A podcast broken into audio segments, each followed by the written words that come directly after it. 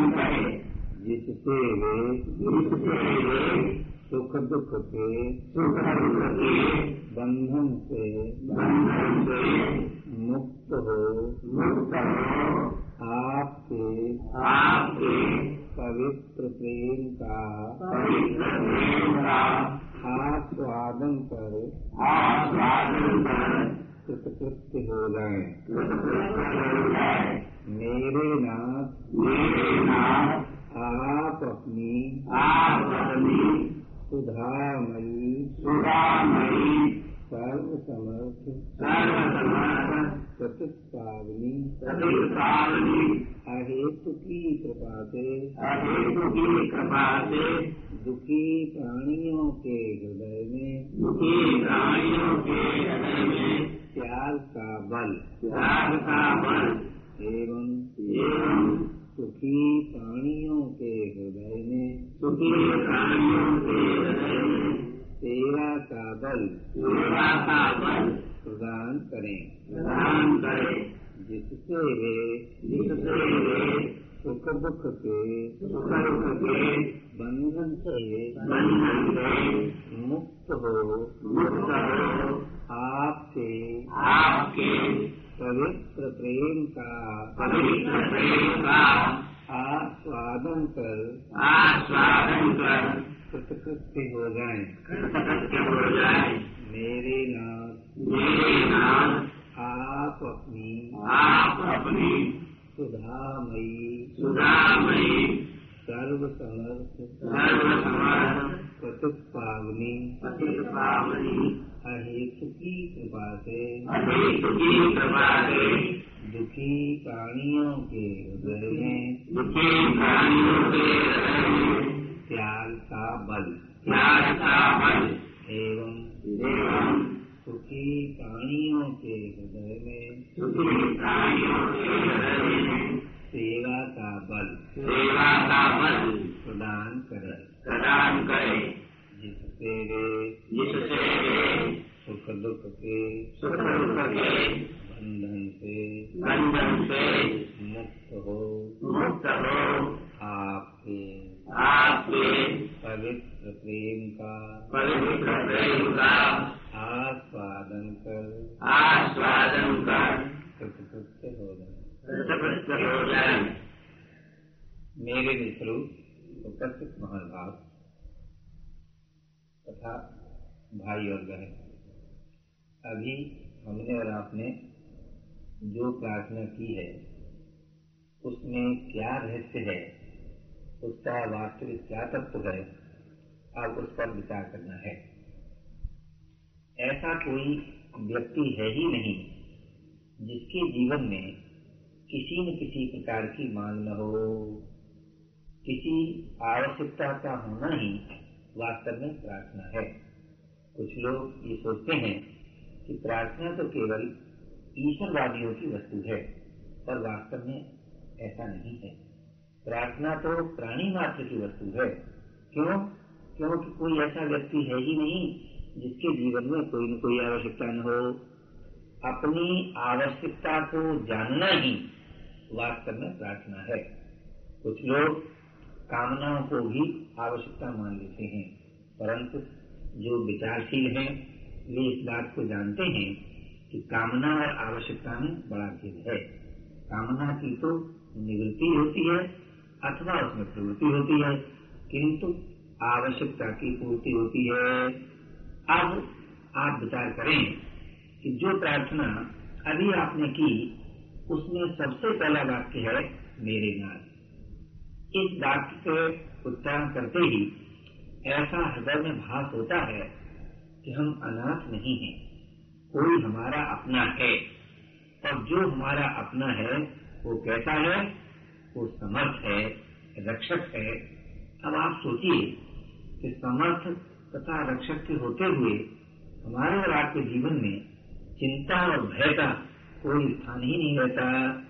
यह सभी जानते हैं कि निश्चिंतता और निर्भयता आने पर ही हम प्राप्त परिस्थिति का वास्तविक सदुपयोग कर सकते हैं।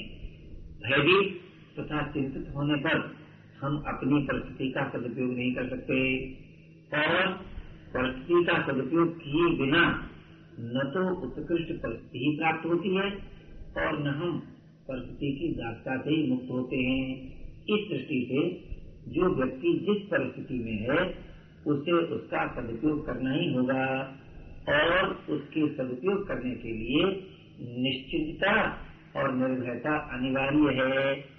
निश्चिंत तथा निर्भय होने के लिए यह आवश्यक है कि हम उससे अपना नित्य संबंध स्वीकार करें कि जिससे हमारी उत्पत्ति हुई है। जिसमें हमारी स्थिति है और जिससे हमें अभिन्न होना है।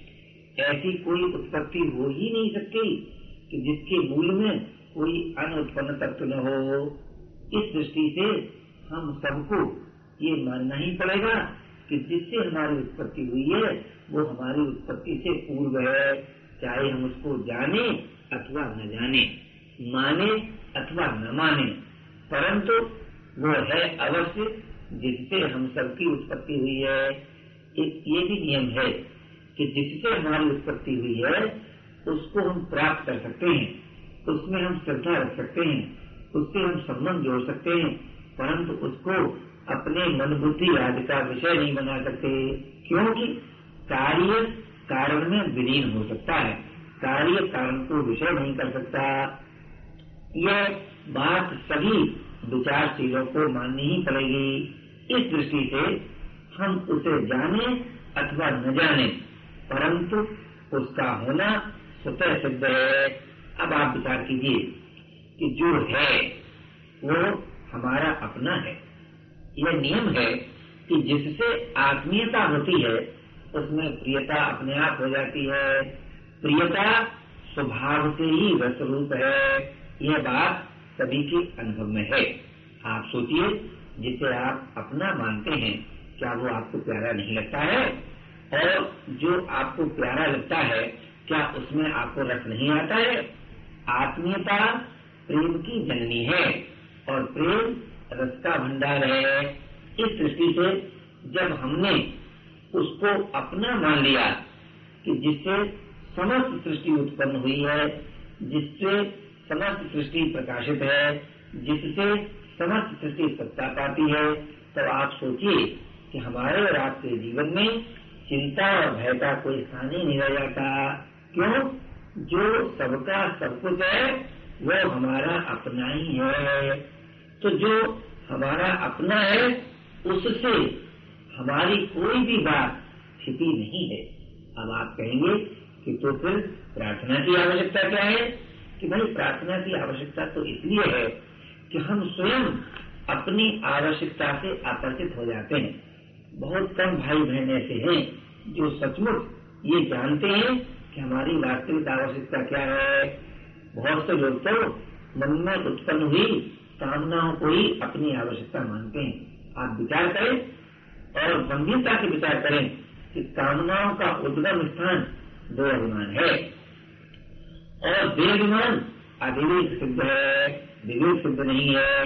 इससे ये सिद्ध हुआ कि अविवेक सिद्ध उत्पन्न हुई कामनाओं से, अविवेक के द्वारा उत्पन्न हुई कामनाओं से, इन कामनाओं को हम अपनी आवश्यकता नहीं कह सकते।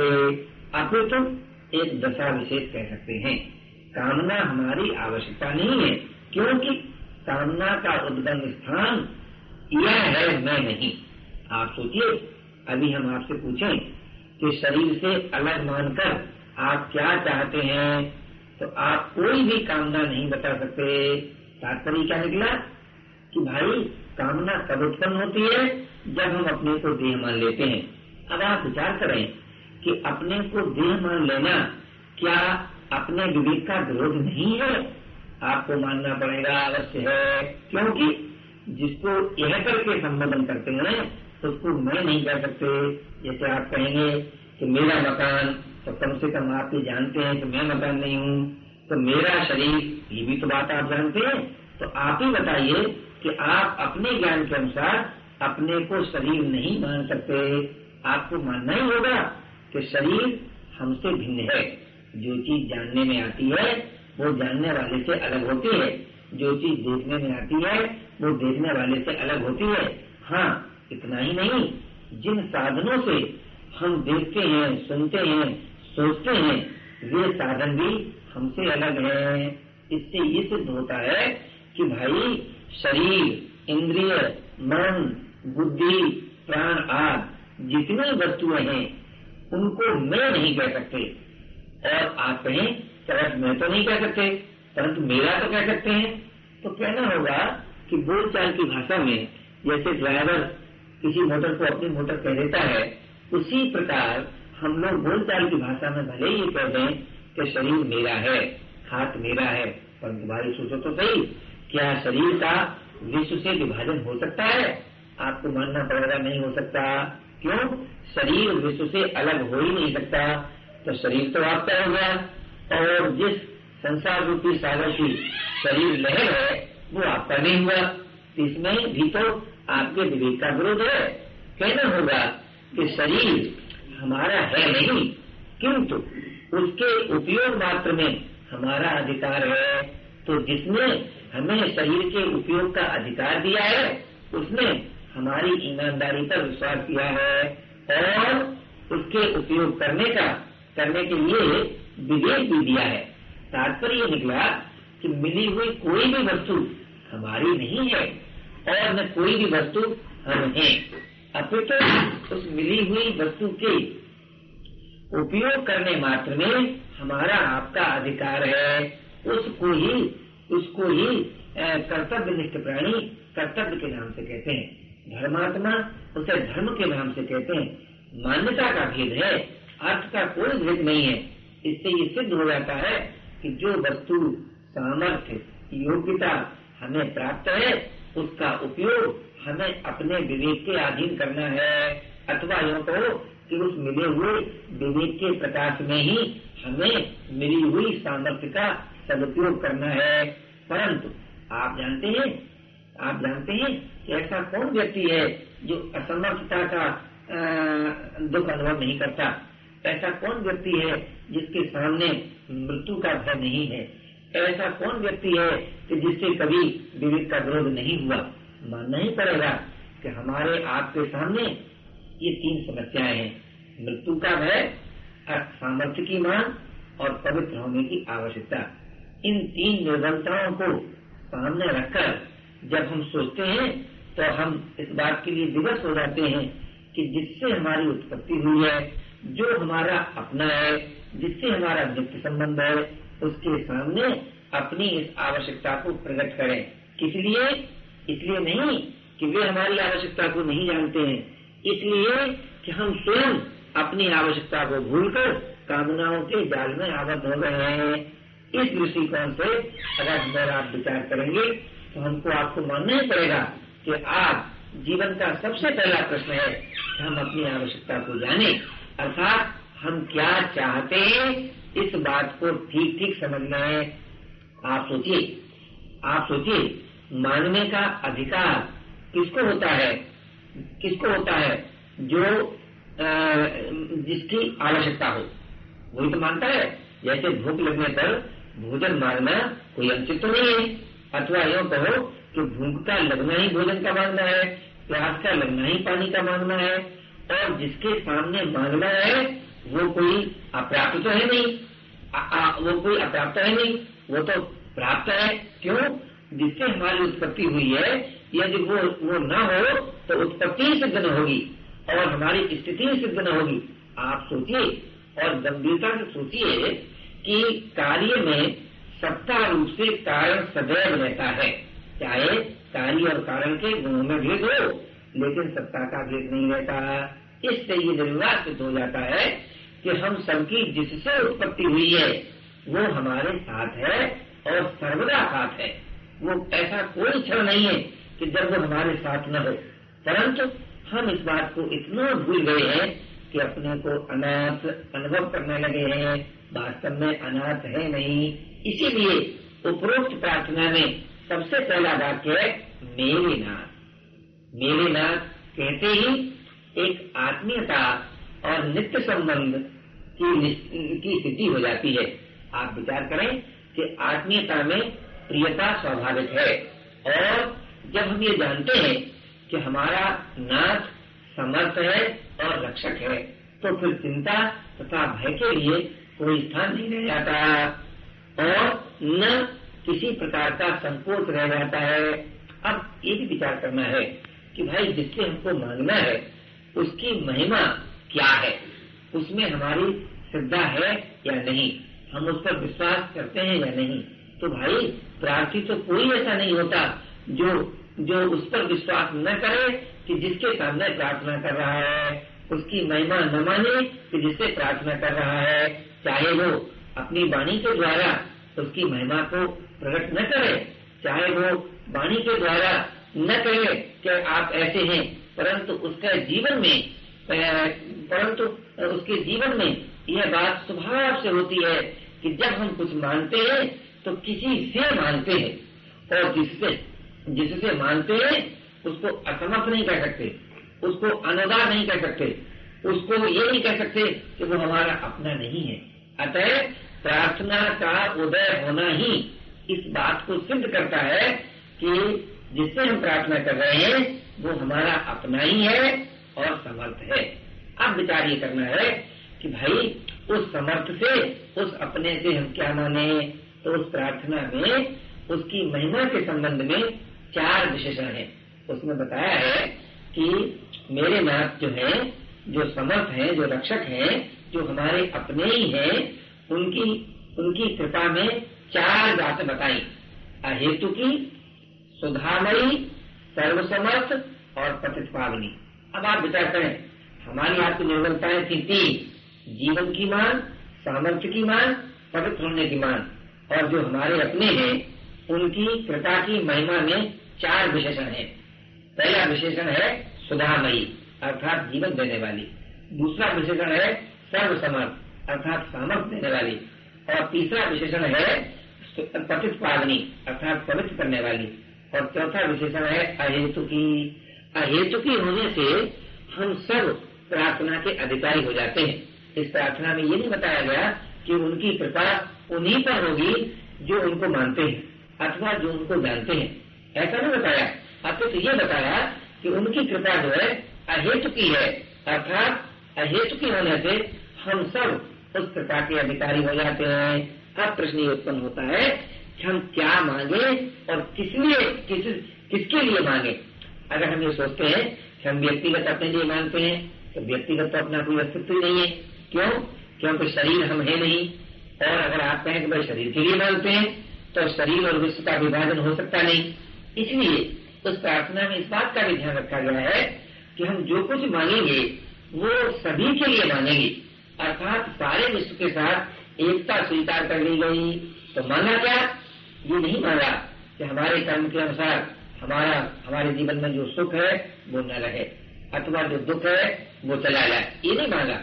मांगा क्या? कि दुखी प्राणियों के हृदय में त्याग का बल और सुखी प्राणियों के हृदय में सेवा का बल। अब आप विचार करें कि दुखी प्राणियों के हृदय में त्याग के बल की मांग क्यों की गई? आप सोचिए और गंभीरता सोचिए कि भाई दुख है क्या? दुख क्या है? इस पर जब आप विचार करेंगे तो आपको ये मानना पड़ेगा कि आप जब कुछ चाहते हैं और वो चाह जब पूरी नहीं होती, तभी आप दुख का अनुभव करते हैं। अर्थात, हम जो चाहते हैं, वो होता नहीं, और जो होता है, वो भाता नहीं, और जो भाता है, वो रहता नहीं। ये बात जब हमारे और आपके सामने आती है, तब हम और आप कहते हैं, भाई, हम तो बड़े दुखी हैं। क्यों? क्योंकि हम जो बात चाहते थे, वो हुई नहीं। अब आप सोचिए।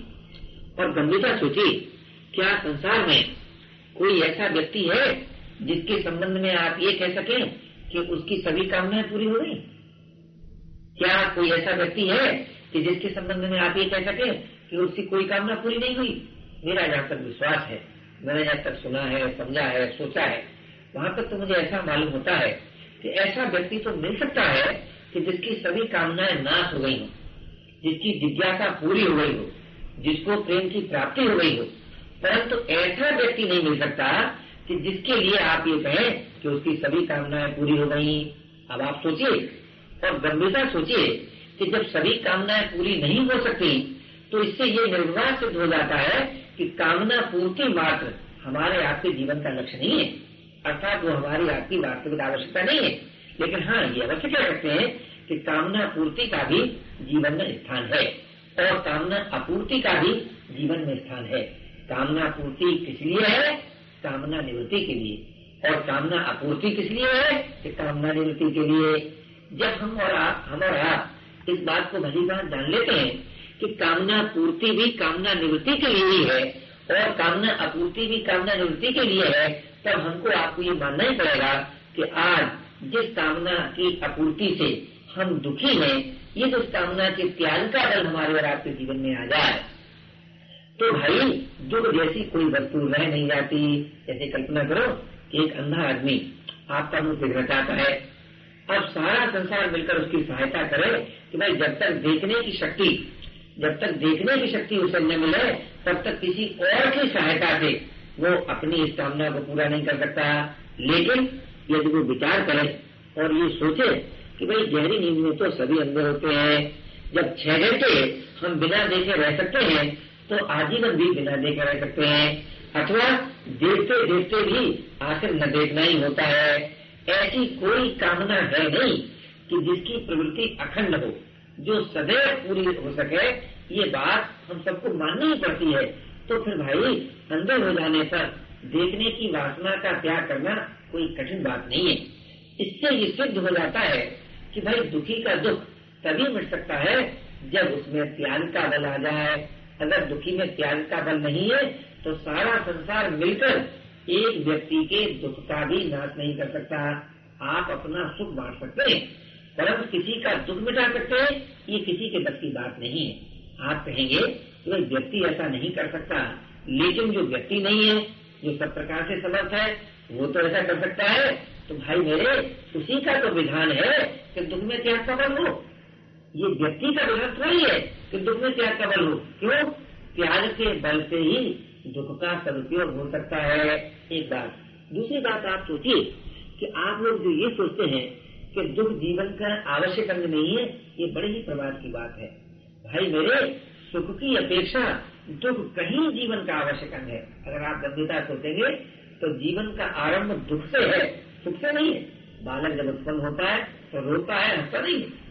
अगर कोई बालक इतफाक से ऐसा हो कि जो न हो तो सोचना चाहिए उस बालक में किसी प्रकार की कमी है, किसी प्रकार की अस्वाभाविकता है अनॉर्मल है, नॉर्मल बालक जो भी होगा, वो पैदा होते हुए होगा। इससे क्या सिद्ध हुआ कि जब हम पैदा हुए तो रोते हुए पैदा हुए। इससे ये स्पष्ट सिद्ध हो जाता है कि जीवन का आरंभ दुख से हुआ है। तो भाई, जिस जीवन का आरंभ ही दुख से हुआ है उस जीवन में किसी प्रकार का दुख न रहे, ये सोचना ही बेकार है। लेकिन एक बात सोचना है कि जिस परिवर्तनशील जीवन में हम दुख का अनुभव करते हैं, वो वास्तव में जीवन नहीं है। जीवन की तो मांग है, जीवन की तो आवश्यकता है, और वो जीवन की आवश्यकता कैसे पूरी होगी कि जब हम दुख में क्या करना चाहिए, इस बात को मान लें, सुख में क्या करना चाहिए, इस बात को मान लें। इसी इसी मूल सत्य को सामने रखकर इस प्रार्थना में ये कहा गया है कि जो हमारे अपने हैं और जिनकी कृपा अहेतु की है, सर्वसमर्थ है जीवन देने वाली है, पवित्र करने वाली है, उनसे हमने क्या प्रार्थना की? कि हम सब एक हैं, अर्थात सारी सृष्टि एक है। सबके साथ एकता स्वीकार करके दुखी प्राणियों के हृदय में त्याग के बल की प्रार्थना की। अर्थात दुखियों में त्याग का बल आ जाए। इससे ये तो नहीं कहा गया क्या आपके विधान के अनुसार जो हमारे जीवन में दुख है, वो दुख चला जाए। अरे दुख भले ही बना रहे, लेकिन उसके साथ साथ त्याग का बल आ जाए। तो त्याग का बल आने से आया हुआ जो दुख है, वो नज़दीक हो जाएगा। अथवा यूँ कहो कि दुख जिस उद्देश्य की पूर्ति के लिए आया है, वो उद्देश्य पूरा हो जाएगा। तो दुख किस उद्देश्य की पूर्ति के लिए आया है? सुख की दासता से मुक्त करने के लिए आया है। अथवा सुख लालसा से का नाश करने के सुख लालसा का नाश करने के लिए आया है। तो मेरे कहने का तात्पर्य था कि दुख में त्याग के बल की आवश्यकता है। इस दृष्टि से हम सबको दुख में त्याग के बल की प्रार्थना करनी चाहिए। दुख काल में त्याग ही हमारा वास्तविक साधन है। त्याग के बिना दुख का सदुपयोग हो ही नहीं सकता। ये नियम है। कि जिसका सदुपयोग हो जाता है, वो वस्तु अपने आप नाश हो जाती है। दुख का सदुपयोग करने पर दुख अपने आप नाश हो जाएगा। कल्पना करो, आपको भूख लगी है, लेकिन आप में भोजन की कामना के त्याग का बल है। तो वो आपकी भूख आपको क्षोभित नहीं कर सकती। और जब आप क्षोभित नहीं होते, तब क्रोध नहीं आता। और जब क्रोध नहीं आता, तब विस्मृति नहीं होती। किसकी विस्मृति? कर्तव्य की विस्मृति। अपने स्वरूप की विस्मृति, अपने प्रेमास्पद की विस्मृति नहीं होती। इस दृष्टि सिद्ध हुआ कि हम सबको क्रोध रहित होना है और क्रोध रहित होने के लिए क्षोभ रहित होना है और क्षोभ रहित होने के लिए दुख के भय से मुक्त होना है और दुख के भय से मुक्त होने के लिए दुख में त्याग कर बल की आवश्यकता होती है। इस दृष्टि से ये मानना ही पड़ेगा कि दुखी का साधन त्याग है, दुखी का कर्तव्य त्याग है। दुखी को त्याग को अपनाना ही है। इस दृष्टि से जब हम सब दुख में त्याग को अपना लेंगे, त्याग के अपनाते ही दुख का भय सदा के लिए चला जाएगा। अब रही सुख की सुख की दाता की बात। सुख का त्याग नहीं हो सकता। सुख ऐसी प्रिय वस्तु है, ऐसी मधुर वस्तु है कि उसका त्याग की बात कहना एक अपने आप को धोखा देना है। परंतु भाई अगर शुभ काल में सेवा का बल आ जाए, सेवा का बल आ जाए, तब बोले, सेवा, सेवक के लिए सुख का त्याग करना बहुत ही स्वाभाविक हो जाता है। क्यों? सेवक का हृदय पराये दुख से भर जाता है। तो पराये दुख से भरते ही वो अपना प्राप्त सुख बांटने के लिए, बांटने के लिए तत्पर हो जाता है। इससे ये भी सिद्ध होता है कि भाई शुभ काल में सेवा के बल की आवश्यकता है। सेवा का अर्थ ये नहीं है कि आप किसी का दुख मिटा सकते हैं? सेवा का अर्थ है कि आप अपना सुख बांट सकते हैं। दुख नहीं मिटा सकते। सुख बांटने का अर्थ क्या है कि भाई सेवक का हृदय में उदारता करुणा निवास करने लगती है। जैसे पराये दुख से जब हम दुखी होते हैं, तब हमारा हृदय करुणित हो जाता है। और करुणित होने के बाद जो सुख हम भोगते थे उस सुख भोग की जो रुचि है वो नाश हो जाती है।